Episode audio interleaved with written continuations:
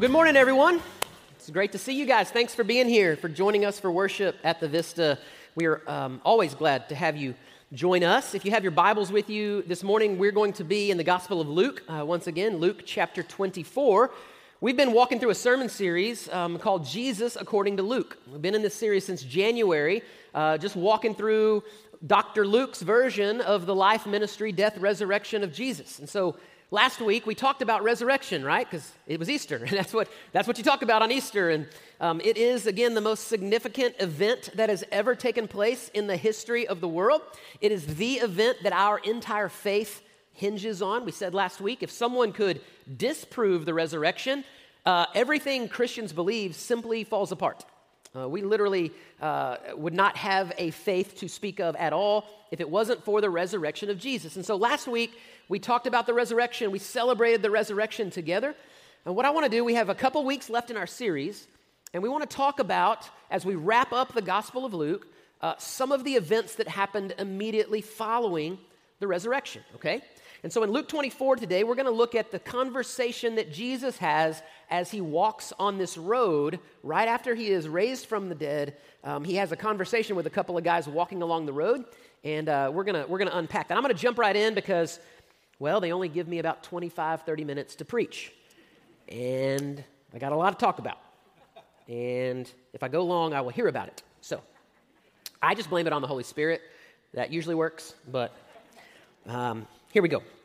Luke 24, beginning in verse 13. That very day, it says, that very day, two of them were going to a village named Emmaus, about seven miles from Jerusalem, and they, they were talking to each other about all the things that had happened.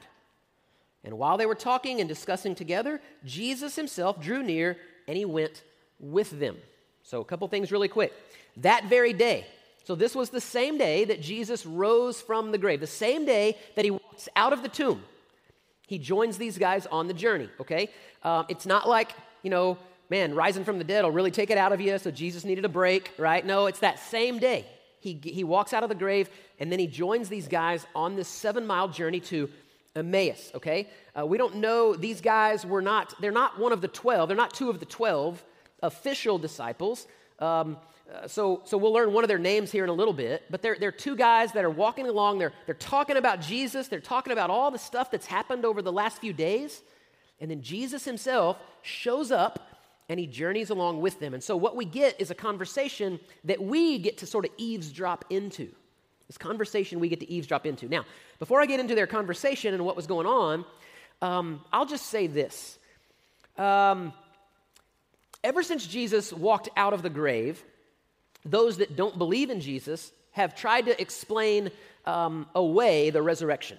They've tried to explain that people don't really rise from the grave, and so there must be some other explanation as to how Jesus, you know, verifiably, historically died on a Roman cross uh, and then days later has, was seen by multitudes of people alive again. Uh, there's got to be some reason to explain why there's no tomb, there's no place, there's no burial site, there's no nothing. So there's always been these explanations by non believers to sort of explain away the resurrection.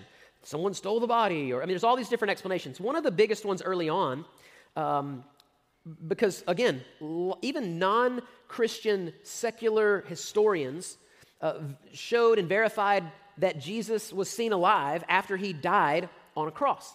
And so, one of the ways that they explained that away was to say, well, he didn't really die on the cross. Okay, this was one of the big myths early on. Some religions still hold this today.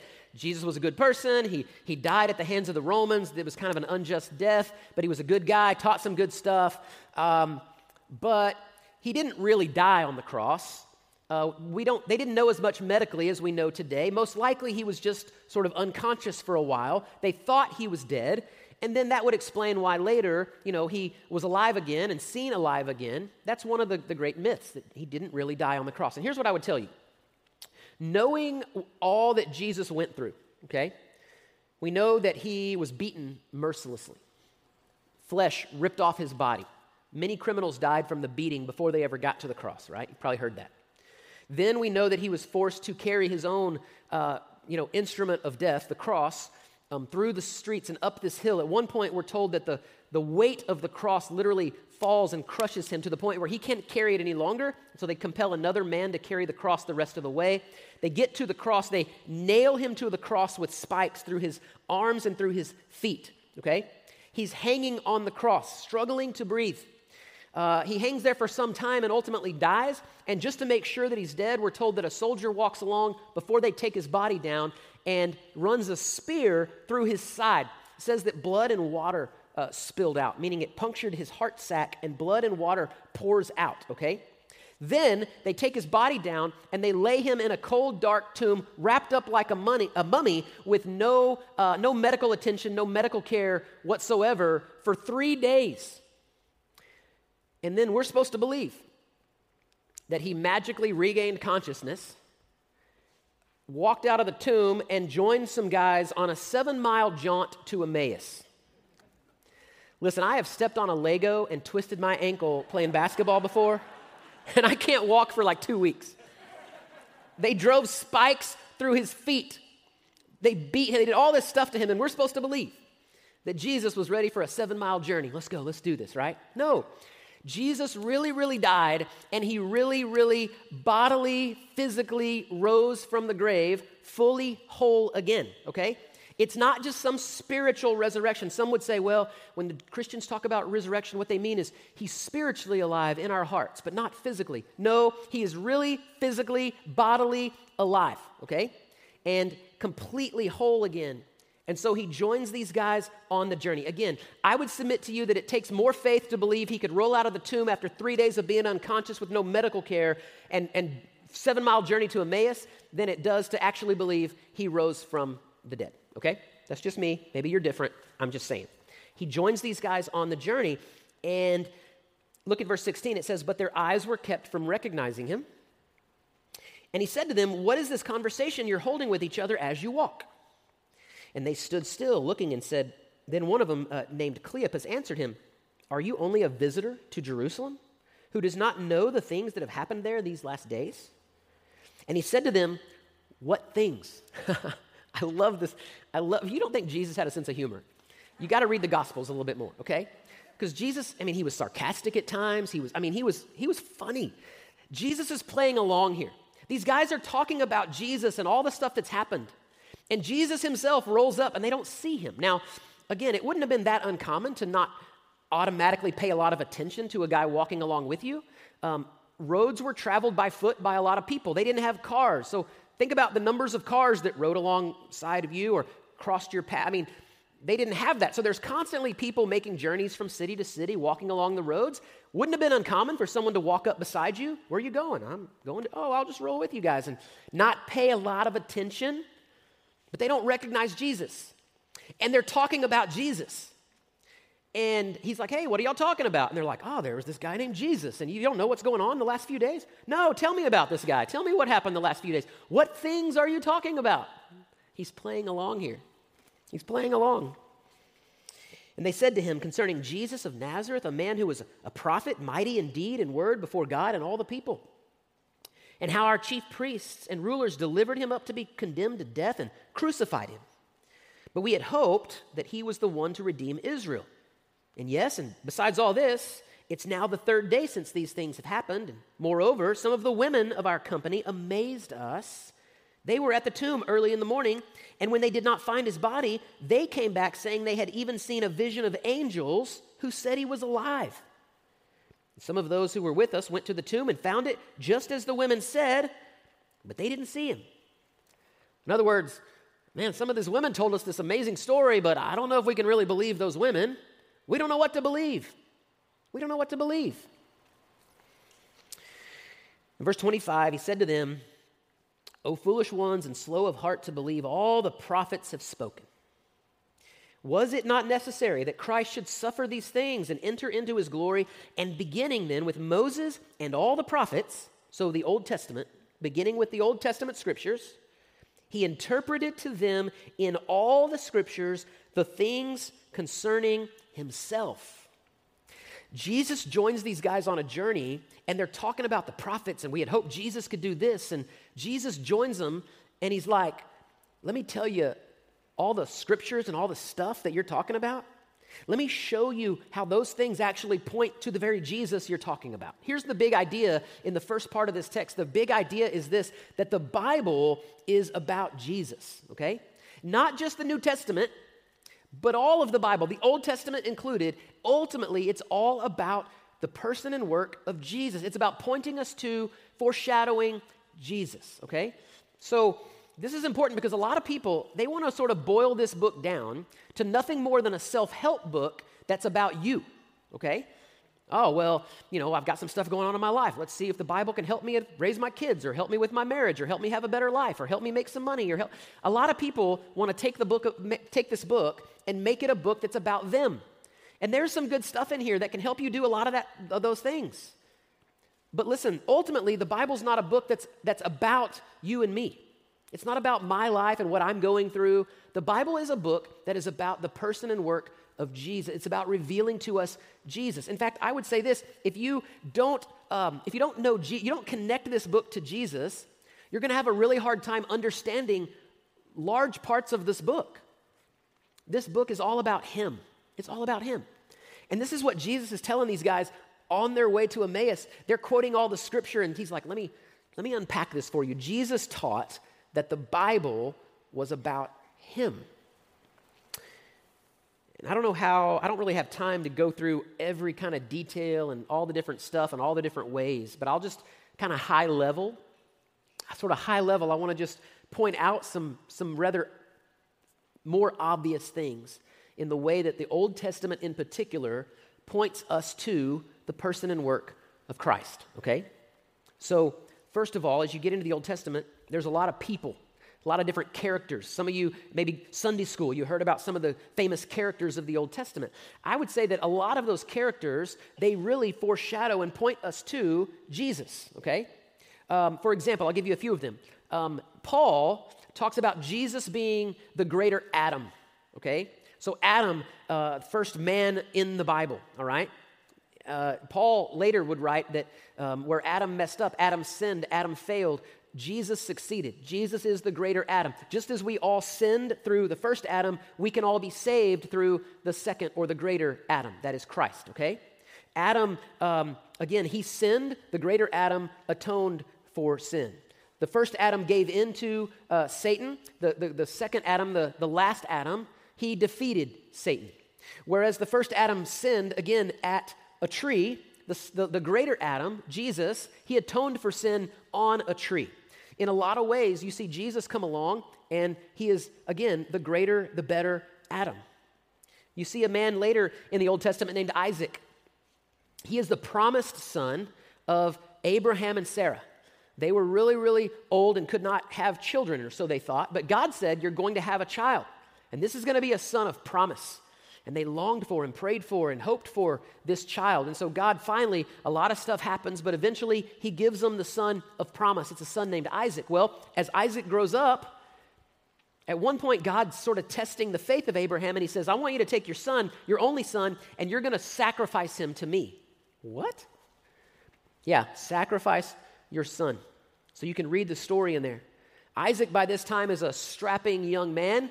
Abraham was really, really old, which means Isaac most likely carried the wood for his own sacrifice up on the mountain where God told him to, and then laid down on the altar. And Abraham raises the knife to sacrifice his own son, and he hears a voice saying, Stop, don't, don't kill your son. And then we're told that there is a, a lamb, a ram caught in the thicket. And so that, that lamb becomes the, the substitute. So instead of sacrificing his son Isaac, there's an animal there that can be the sacrifice. But listen, you see how that foreshadows Jesus? That, again, there would be the father who's sacrificing his son. His, the father sacrifices the son. Jesus is the greater Isaac. This time there was no lamb caught in the thicket. This time Jesus was the lamb. He was sacrificed. It's an Old Testament story that points to Jesus. It reveals to us the person and work of Jesus. It clarifies what Christ has done for us. You got a king like David. David's the greatest king in the Old Testament. Jesus comes along in the line and lineage of David. He's the greater David, he's the greater king. He, he lives without sin. Where David sinned a lot, Jesus never did. You have a guy later in the Old Testament named Jonah. Jonah, God says, Go to the people of Nineveh, preach to them. Jonah's like, I don't like those people. I don't want to go talk to them. He runs away from God. Some of you know the story. He gets swallowed by a really big fish. Three days later, fish is like, spits him up on the land, right? Jonah then goes, preaches the shortest sermon in history to the people of Nineveh. It's like three words, and they all get saved and turn to God. It's like an amazing story, right? Jesus, when talking about this episode in the New Testament, Jesus is like, just as Jonah was in the belly of the fish for three days, so the Son of Man will be in the belly of the earth for three days. Just as Jonah came out alive, Jesus will come out alive. Just as Jonah saved a multitude, Jesus will save an even greater multitude. Jesus is the better, greater Jonah. And you can do this through a lot of characters. You also see it through um, events, holidays, festivals in the Old Testament. We talked about one a few weeks ago Passover. Remember the story of Passover, where God saved his people because of the blood of the lamb that was covering them, was on their doorpost. Okay? Jesus comes along and he is our Passover lamb. We are saved by the blood of the lamb that covers us, the sacrifice of Christ. The whole celebration of Passover points us to Jesus. Another celebration they, uh, every year they would celebrate Yom Kippur, the Day of Atonement. The Day of Atonement, where the people would deal with their sin. They would go to their priest, and the priest would have two goats. And the people would confess their sin, and he would sort of symbolically place his hands on the goats.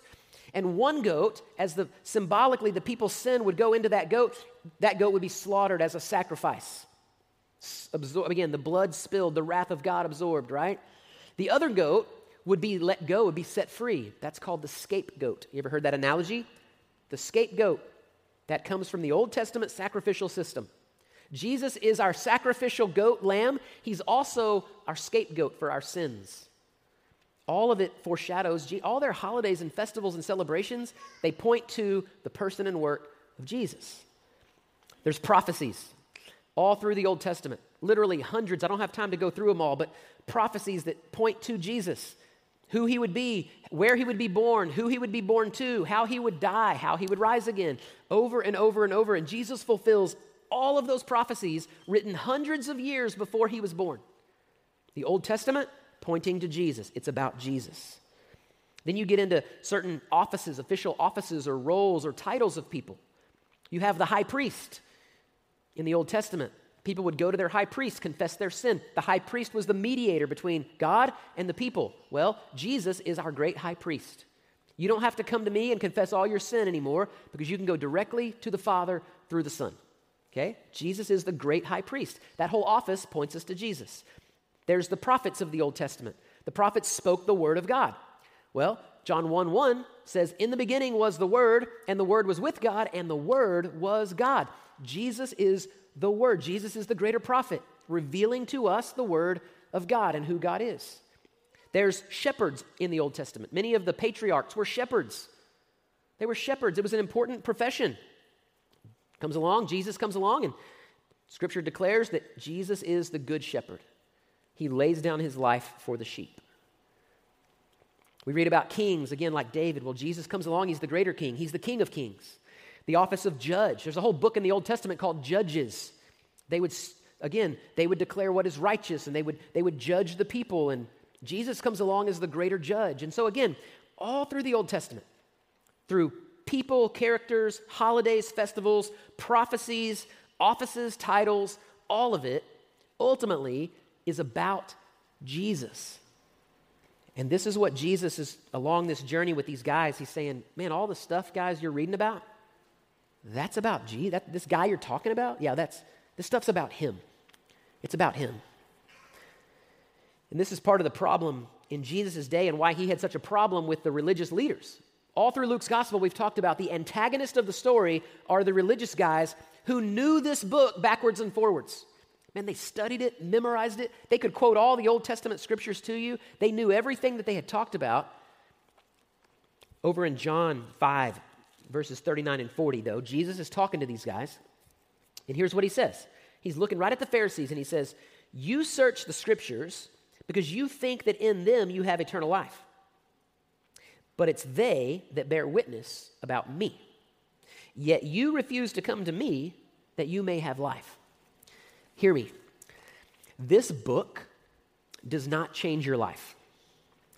This book points you to a person who can change your life. Are you with me? Some people will be like, oh, the Bible, the Bible, the Bible, it'll change your life. The Bible's the. Listen, I'm a Bible guy. Those of you that know me, man, I love the Word of God. I try to stand under the Word of God. I believe that a lot of this is literal, uh, actual. I mean, listen, this is a really, really, really important book. But make no mistake, the book's not about me. It's not so I can, you know, to make my life better. The book is about revealing and pointing me to a person who can change my life, and that person is Jesus. And that's what he talks about to these guys on the journey. All right, I've got to really, really hurry because I'm running behind. Let's look at what happens next. Verse 28. So they drew near to the village to which they were going, and he acted as if he were going farther. But they urged him strongly, saying, Stay with us, for it's toward evening, and the day is now far spent. So he went in to stay with them. Again, you see Jesus playing along. They get to where they're going. He's like, All right, guys, y'all have a great day. Good talk, right? And they're like, Oh, stay with us. all right, I guess I got nothing else to do. Sure, I'll, I'll come in, I'll have a meal with. So they go in together. It says that when he was at the table with them, he, he took the bread and he blessed it and he broke it and he gave it to them. And then their eyes were opened and they recognized him. And he vanished from their sight. right? You had to admit in that moment, you're like, oh, wait, I, I, know that, I know that guy. Where'd he go? right? Like, he vanishes from their sight. They said to each other, Did not our hearts burn within us while he talked to us on the road, while he opened to us the scriptures? And they rose that same hour and returned to Jerusalem. A seven mile journey on foot. They just get there, eat a meal, and they're like, we got to go back, right? We got to go find the other disciples. We got to tell them, okay? They rose that same hour, returned to Jerusalem. They found the eleven and those who were with them gathered together. And they said, The Lord has risen indeed. Basically, they go, uh, The story those women were saying, yeah, that's true, right? Uh, it's true. We can believe them because we saw him also, okay? They said, uh, they told him what had happened on the road, and then they and how he was known to them in the breaking of the bread. Okay? They go back to Jerusalem, find the disciples, are like, guys, we, we were walking along the road and Jesus rolls up and we didn't know it was him and he tells us the scriptures and we're like, wow. And then we have a meal and as we're having the meal with them, we're like, that's Jesus, okay? Again, breaking bread together, anytime the Bible talks about breaking bread, it's sort of a simple expression for they had a meal together. They sat around the table and they had a meal. We've talked a lot about having a meal. The Bible talks about having a meal and how important that is. Getting around a table, community, fellowship. Man, there's just something that happens when you have a meal with other people, okay? You have a meal with other people. And so the Bible talks about it really as like this holy act where you practice community. And I love the fact that the scriptures tell us that Jesus was made known in the breaking of the bread. Jesus was made known to them as they shared a meal together around a table. Now, I can be guilty of overly simplifying things. Um, and so when I read this, here's what I see Jesus walks out of the tomb, and what's the first thing he's going to do? What's the first thing Jesus is going to do, right? Like, go find his mom. Jesus loved his mom. Go find Mary and be like, Mom, hey, give her a hug, you know? Nope. Or what I would do is I would go find my brothers. Jesus had brothers. I would go find my brothers and be like, I told you fools, here I am, right? You didn't believe me. You thought I was crazy. Alive, right? Like I would have found my brothers and probably rubbed it in a little bit. The first thing Jesus does after walking out of the grave is he leads a Bible study on the road to Emmaus. And then he joins some guys in a home around some food. That sounds a lot like small group to me, right? See where I'm going with this? The first things Jesus does after walking out of the grave is Bible study and small group. right? Bible study and small group. And it's in these things that Jesus is made known. Jesus is made known as he unpacks the scriptures and has fellowship and community around a table. That's where Jesus is made known. The last thing I want to mention really quick is in verse 30, it talks about this really familiar sequence of the bread. Years ago, I heard a sermon at a conference. It was probably like a decade ago. And I don't remember like 80% of what I learned. Eh, maybe you're like me. Um, but this has always stuck with me. Um, anytime you see Jesus like um, when it comes to meals and it says he, he, he, he, takes the bread, there's always this familiar sequence. In fact, the Apostle Paul uh, in Corinthians talks about the night that he was betrayed, Jesus takes the bread and he blesses it and he breaks it and he gives it or distributes it, right? It's the same sequence when Jesus takes the bread. And that's what happens here in verse 30. It says that he took the bread, he blessed it, he broke it, and he gave it. Same sequence. Takes it, blesses it, breaks it, gives it. As the church, it is our, um, I'll say, responsibility, but also our great joy and privilege to make Jesus known to a lost and dying world. We get to make him known. That's part of what God wants to do in us, through us, is help make him known to a lost and dying world. And I would submit to you that it's the same pattern, sequence, order um, of the bread that he does that in our lives. Let me explain. Jesus takes us, saves us, redeems us, he, he calls us, whatever language you want to you want to you want to use. If you're a Calvinist in here, you'll say he predestined us, right? He saves us. That's number 1. Number 2 is he blesses us. And we are blessed in Christ Jesus. Colossians talks about that. Every spiritual blessing in Christ Jesus. You and I are sons and daughters of a holy God. We are heirs to a promise. All the spiritual blessings are available to us because God has blessed us in Christ Jesus. He saves us, He blesses us in Christ. Then, then there comes the uncomfortable part of breaking, right? And that happens a lot of different ways. It's that refining work in our lives that's not always comfortable. And some of you have been through some really difficult seasons of life, and you've talked to me about, man, just the spirit of brokenness that you had during those seasons. Some of you have talked about um, working hard to overcome some addictions and strongholds in your life. Kind of an uncomfortable breaking and refining that's going on. Some of you have talked about, um, call it kind of a, a dark night of the soul or kind of a spiritual desert place where you, you just felt very distant and far from God and like your prayers weren't getting above the roof and you didn't know what to do. And listen, it's that breaking and refining that takes place. It looks different in all of our lives, but you show me men and women that are used by God in a powerful and mighty way, and I'll show you men and women that have, at some point in their journey, gone through some breaking. They've gone through some refining. Because after God breaks us, then, man, then we're prepared and we're ready to be given and distributed to be a blessing for the glory of God to the people around us. Do you see the sequence of the bread and how God does the same thing in the church? It's our joy and our responsibility and so God takes us and saves us. He blesses us.